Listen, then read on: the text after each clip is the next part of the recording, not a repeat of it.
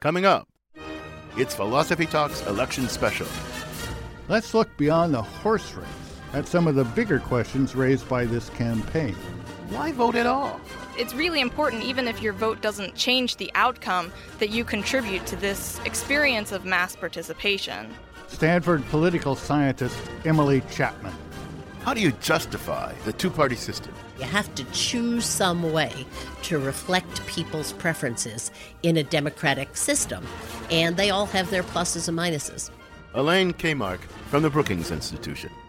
Can democracy survive the amount of money in our elections? We have a choice. We can either have great wealth in the hands of a very few people, or we can have a democracy. We cannot have both. Former Secretary of Labor Robert Reich.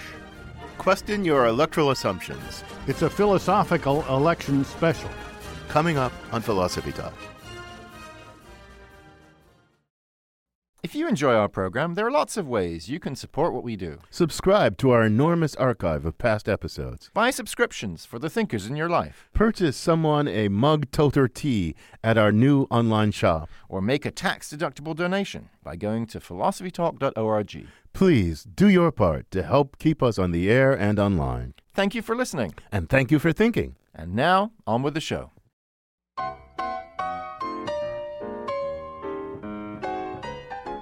Welcome to Philosophy Talk, the program that questions everything. Except your intelligence. I'm John Perry. And I'm Ken Taylor. Our program comes to you from the studios of KALW San Francisco. We continue conversations that began at Philosopher's Corner on the Stanford campus.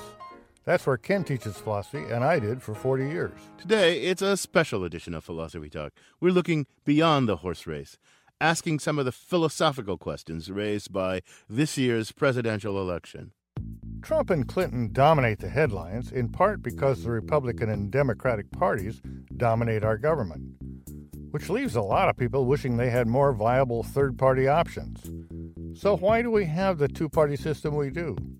We'll talk with Elaine Kamarck from the Brookings Institution. In a democracy, you do end up with something that a lot of people don't like because you have to make compromises.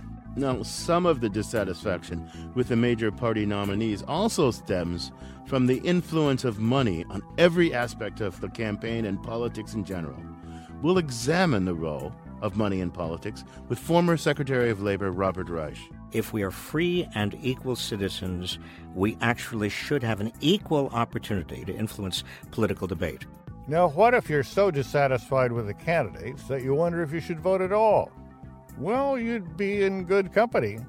The U.S. has some of the lowest voter participation in the world. We'll be joined in just a bit by Stanford political scientist Emily Chapman. We'll ask her whether voting is a choice or a duty. First, we sent our roving philosophical reporter, Shuka Kalantari, to put that question to potential voters. She files this report. And I come to ask you to go all out, to get every Negro in this county registered to vote. Martin Luther King Jr. delivered this speech in South Carolina in 1966. But this is the way we are going to straighten up the South and the nation.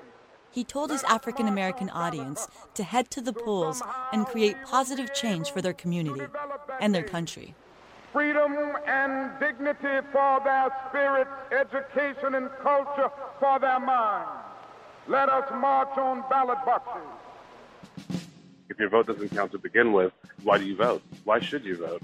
Not everyone thinks voting is the way to go. I do not vote partially because living in California, I figured the presidential election is pretty much decided anyway.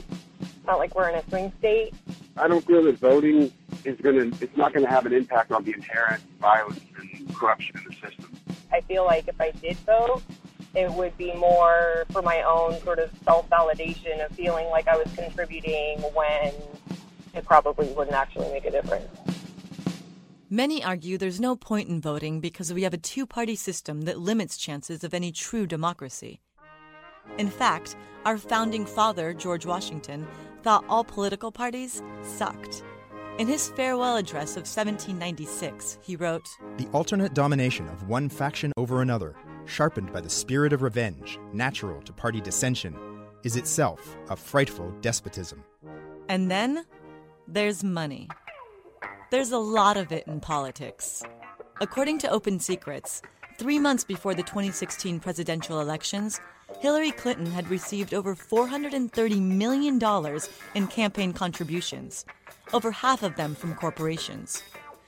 Our two-party, money-loving political system is flawed, but we still have a moral obligation to vote, right? People keep pushing for this line that, if you don't vote, it's shameful and blameworthy. Jason Brennan is professor of strategy, economics, ethics, and public policy at Georgetown University, and the author of The Ethics of Voting. I don't really feel like you need to be told you're a bad person if you don't vote to get you to the polls.